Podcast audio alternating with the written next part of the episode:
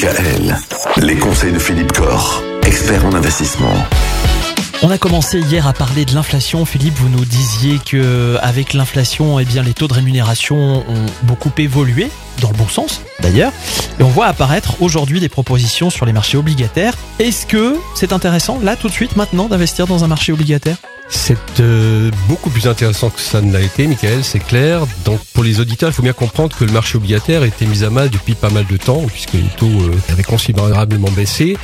Aujourd'hui, ben, les entreprises qui cherchent à, se financer font à nouveau appel à ce marché avec des rendements attrayants. Donc aujourd'hui, vous avez des entreprises qui empruntent de l'argent auprès de particuliers, donc d'épargnants, euh, à des taux de 4, 5, 6, même davantage. Alors, il faut être conscient que c'est un placement que l'on fait à des entreprises. Donc, à travers un portefeuille obligataire, c'est très diversifié, donc le risque entreprise est limité. Mais que ce rendement sera directement lié aussi à la qualité de l'emprunteur.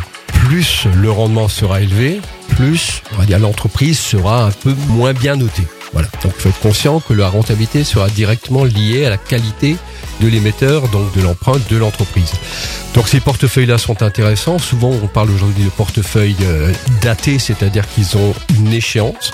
On peut aujourd'hui rentrer sur des portefeuilles effectivement 4, 5, 6% avec une échéance. Il faut le plus souvent garder ce portefeuille jusqu'à son échéance, en sachant que si l'on rentre dans ce portefeuille et qu'il a déjà pris un peu de valeur, eh bien cette part de valeur eh bien, nous échappera.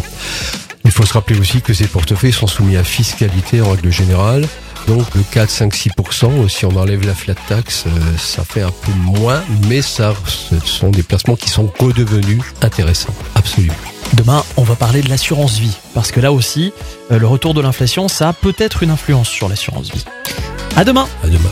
Retrouvez l'ensemble des conseils de DKL sur notre site internet et l'ensemble des plateformes de podcast.